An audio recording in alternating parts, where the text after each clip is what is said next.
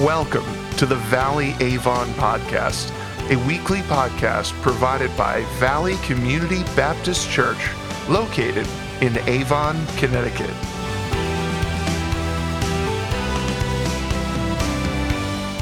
Pastor Rob's Easter message focuses on God's work in the resurrection. What did it really accomplish? Let's listen now. Gracious God, we thank you for Jesus being risen from the dead. We praise you because our Lord is alive. Lord God, we pause now seeking to understand the resurrection. What does it mean to us? So, God, we pray asking that you would speak, that you would show us what you want for us, what you want from us. In Jesus' name, amen.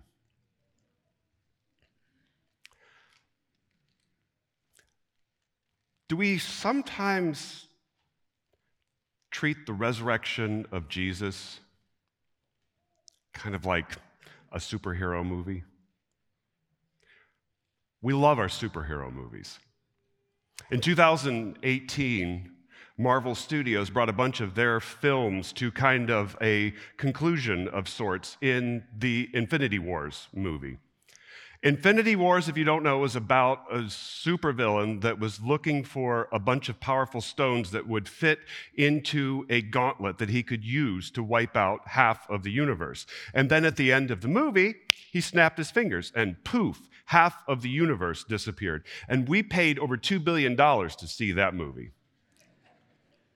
And so a year later, Marvel followed it up with part two of the movie, Endgame, in which the superheroes went and they found a way to bring everyone back who had poofed out in movie two. Everyone almost, which was the sad part of movie two.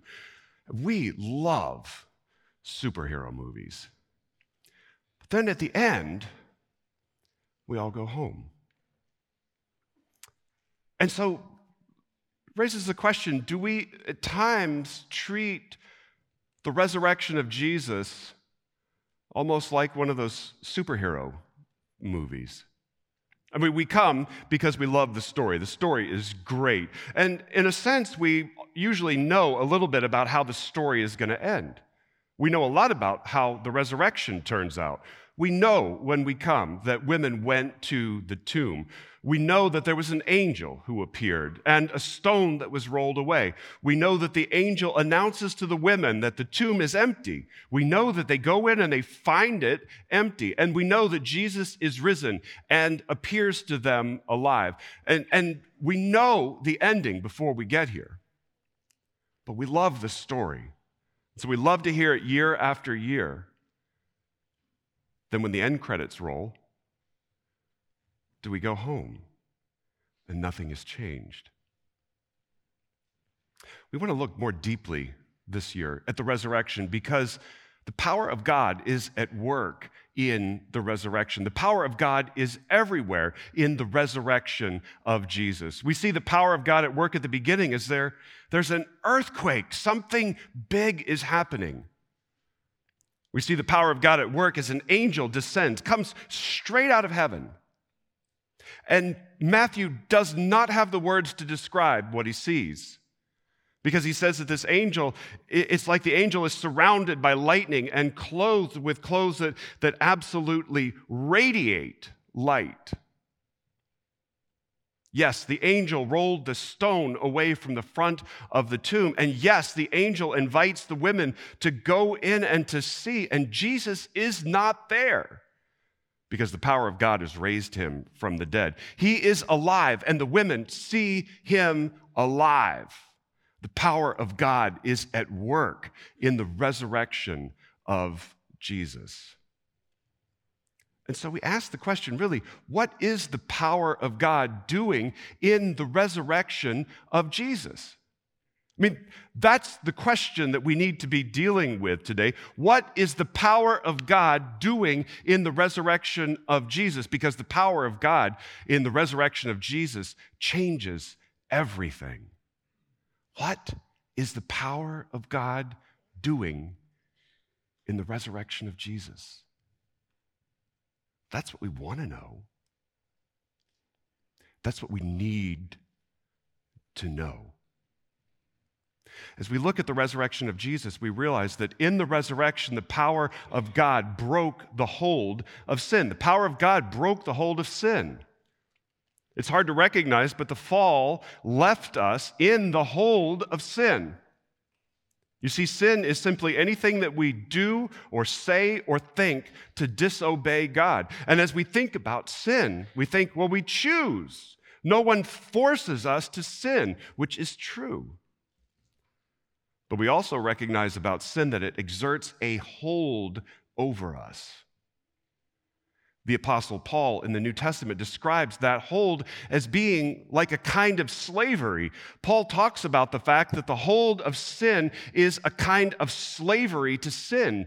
Paul himself says, I am enslaved to sin in a sense. I would do one thing, but instead I do another. In a very transparent statement in Romans chapter 7, verse 15, Paul writes, For I do not understand my own actions, for I not, do not do what I want, but I do the very thing I hate. Paul's saying, sin feels like a slavery at times. And if you've ever wrestled with trying to break free from an addiction, you know what kind of slavery sin can feel like in life. If you've ever been around a person who has been part of the human trafficking industry, you know that sin can feel like a slavery that you can't break out of. But you don't have to have battled an addiction or been in terrible circumstances in life to recognize that sin is like a slavery. Because if you've ever wrestled with bad language or, or materialism, if you've ever wrestled with envy or jealousy, if, if you've ever wrestled with bitterness or anger or sexual temptation, you recognize that sin exerts a tremendous hold and does not want to let go we find that in Jesus, the debt for our sin has been paid. You see, sin comes with a price, a cost. And the cost of sin is death. And the Bible tells us that the death penalty for our sin was placed on Jesus. Our sin was put on Jesus.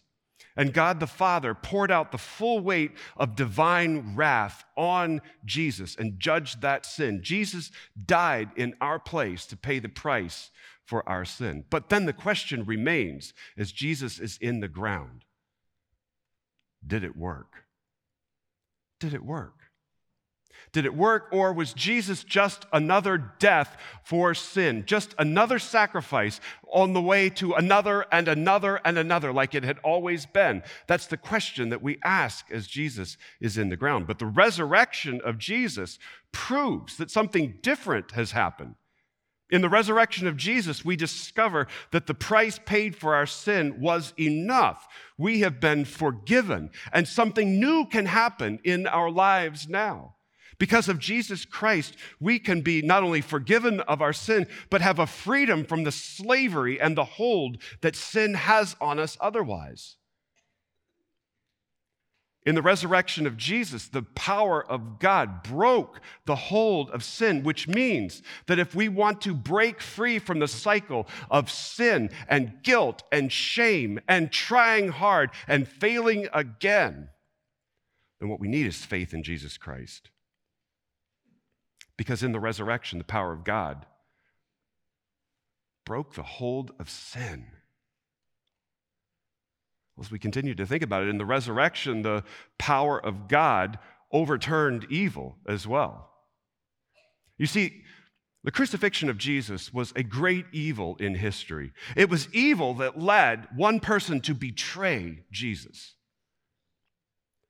And it was evil when the religious leaders took Jesus, one of their own, and handed him over to the occupiers, the Romans, out of jealousy. It was evil when the Roman occupiers, the empire, killed Jesus to keep an occupied people down. And behind it all was the personalized evil of Satan himself. The death of Jesus was evil at work in the world. But the resurrection of Jesus is God's definitive no to all of that evil, his overturning of that evil. The resurrection of Jesus is God's definitive no to Satan. It's God's definitive no to us as creatures who committed the unpardonable act of executing the Creator Himself. God said no, no to our rebellion. God said no and overturned empire and jealousy and betrayal, and God overturned every other form of evil as well. And in the resurrection of Jesus, we find that the sting of evil itself is being removed. You see, for evil to work, it relies on fear. And our ultimate fear is the fear of death. Yes, the fear of the death of our reputations, the fear of the death of our careers, the fear of the death of our happiness and of our possibilities, but the fear of our own physical death. Evil relies on the fear of death to maintain control. And in the resurrection, we discover that death is not the end. The sting has been taken out of fear, and the power of evil has been overturned. Which means that we can now resist evil with everything we have right up until our last breath. And that is what Jesus expects of us, his disciples, which is why as Jesus rose from the dead, his angel, his messenger, told the women to find his disciples, tell them to go to Galilee, where everything began. Jesus would meet them there. Why? Because there was work to do. There was a kingdom to build, and there was evil to be resisted. And the resurrection means the disciples of Jesus Christ, Christians, are a force to be reckoned with in the battle against evil. Because in the resurrection, the power of God overturned evil. So God has broken the hold of sin and overturned evil. And in the resurrection, we discover as well that the power of God has defeated death. In the resurrection, the power of God has defeated death. Make no mistake, death is an enemy. I will never forget the first time I was present when someone actually died. He was a friend. And I remember when he was diagnosed with late stage terminal cancer, and, and they fought it with everything they had. He fought with everything he had. For a brief time, he had a, a remission, and we thought there was hope. But then the cancer came back, and it was worse than ever when it did. And he declined quickly when the cancer came back. He ended up in the hospital and laying in the bed, you could just see his skin was so thin. There were sores all over his body. His blood oxygen level was continuing to fall. And so he was struggling to breathe. And as he was struggling to breathe, his heart was beating faster and faster, trying to pump blood to his body. And then his organs began to fail. And eventually his lungs stopped and his heart stopped and he died. And it was a holy moment. We prayed and we thanked God for my friend. It was a holy moment because we knew his spirit had gone to be with God and his body was now waiting for his own resurrection. It was a holy moment. But never let that cause us to think that death had come as a friend in the end, because death was an enemy who was never welcome in his life in the first place.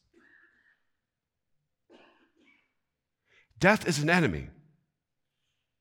we must reckon with and decide how we are going to deal with in our own lives, wrap our heads around. Materialism is not the answer. Philosophical materialism teaches that, that we are nothing more than flesh and blood. We are nothing more than the sum total of our atoms and our organs and our biological processes. But we know that we are something more than flesh and blood. We know that we are spiritual beings and that death is not the end. And so philosophical materialism leaves us naively unprepared for whatever it is that comes next. Soul migration isn't the answer either. Soul migration is the teaching that, that we are eternal souls. We existed before our lives, and our souls are released at the end of our lives to go on to another incarnation, to another existence. But we know that our souls are not eternal. We are not gods, nor are we going through multiple incarnations to become gods ourselves. Philosophical materialism doesn't give us the answers that we're looking for. Resurrection is what gives us the answers that we are looking for. Resurrection reminds us that we are more than just flesh and bone. We are spiritual beings with a future. Resurrection reminds us that we're not gods ourselves, nor are we becoming gods. God alone is the one who gives us life and gives us eternal life. God is in charge. Resurrection is the only thing that makes sense out of death itself. And resurrection has the benefit of being the thing that we have seen. We have seen the resurrection of Jesus. And we know now that in resurrection, we have the possibility before us, if we will accept it, of eternal life. Look at what the power of God is doing. In the resurrection of Jesus, the power of God is defeating death. In the resurrection, the power of God reopened the door to God Himself. You see, the door to God had been closed. When we were created, we were created for a personal relationship with God. But when we sinned and disobeyed Him, we rebelled against Him. And we were literally cast from God's presence. We were figuratively separated from Him. And when we were cast from God's presence, literally and figuratively, a door closed between us and God. And we cannot open that door on our own. But Jesus has opened that door. Jesus died to pay the price for our sins so that we could be forgiven. And Jesus is resurrected, proving that God has opened the door to us. But what Jesus shows us is that God hasn't just cracked the door open for us. God has flung open the door wide and rolled out a red carpet, and a band is playing for us. God is inviting us into a relationship with Him. God is excited to be in relationship with us. The resurrection has changed everything. Do you see it? The resurrection has broken the hold of sin, overturned evil, defeated death, and opened the door that was closed between us and God Himself. The resurrection of Jesus has changed everything.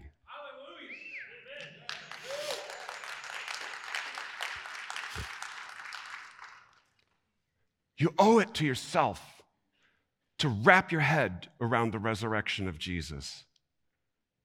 If you're not a follower of Jesus and you are ready to become one, it's so very simple to do. You repent, you turn away from your sin, you believe, you say, I believe that Jesus is the Son of God, that He died to pay the price for my sin, that He rose again on the third day, and you follow. You follow Him for the rest of your life. You repent, you believe, and you follow.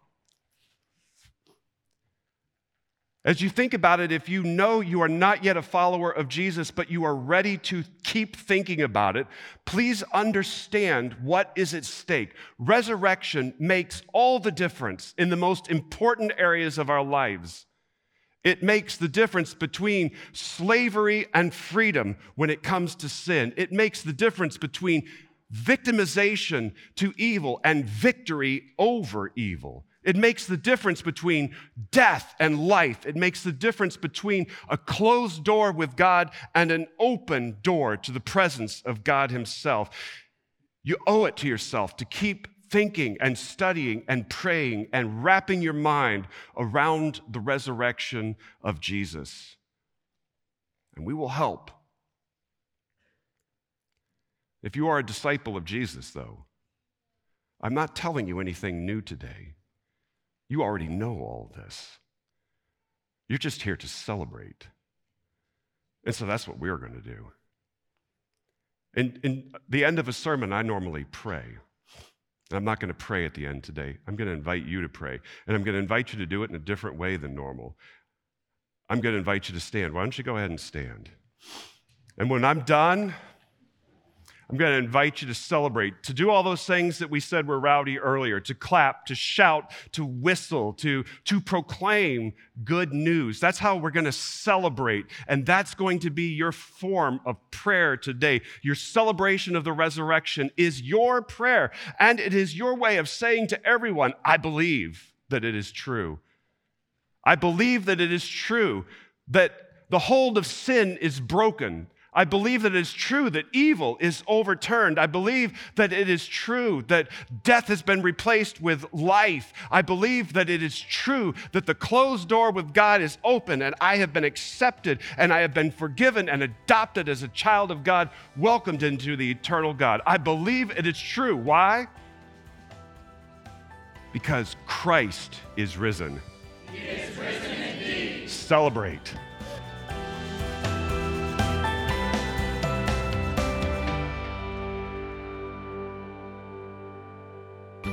Thank you for joining us for this week's episode of the Valley Avon podcast. If you would like to hear more, you can subscribe for free on any platform you use. If you would like to visit us in person or would like to submit a prayer request, you can visit us on the web at avon.valleycommunity.cc. From all of us here at Valley Community Baptist Church, thank you for coming and have a blessed week.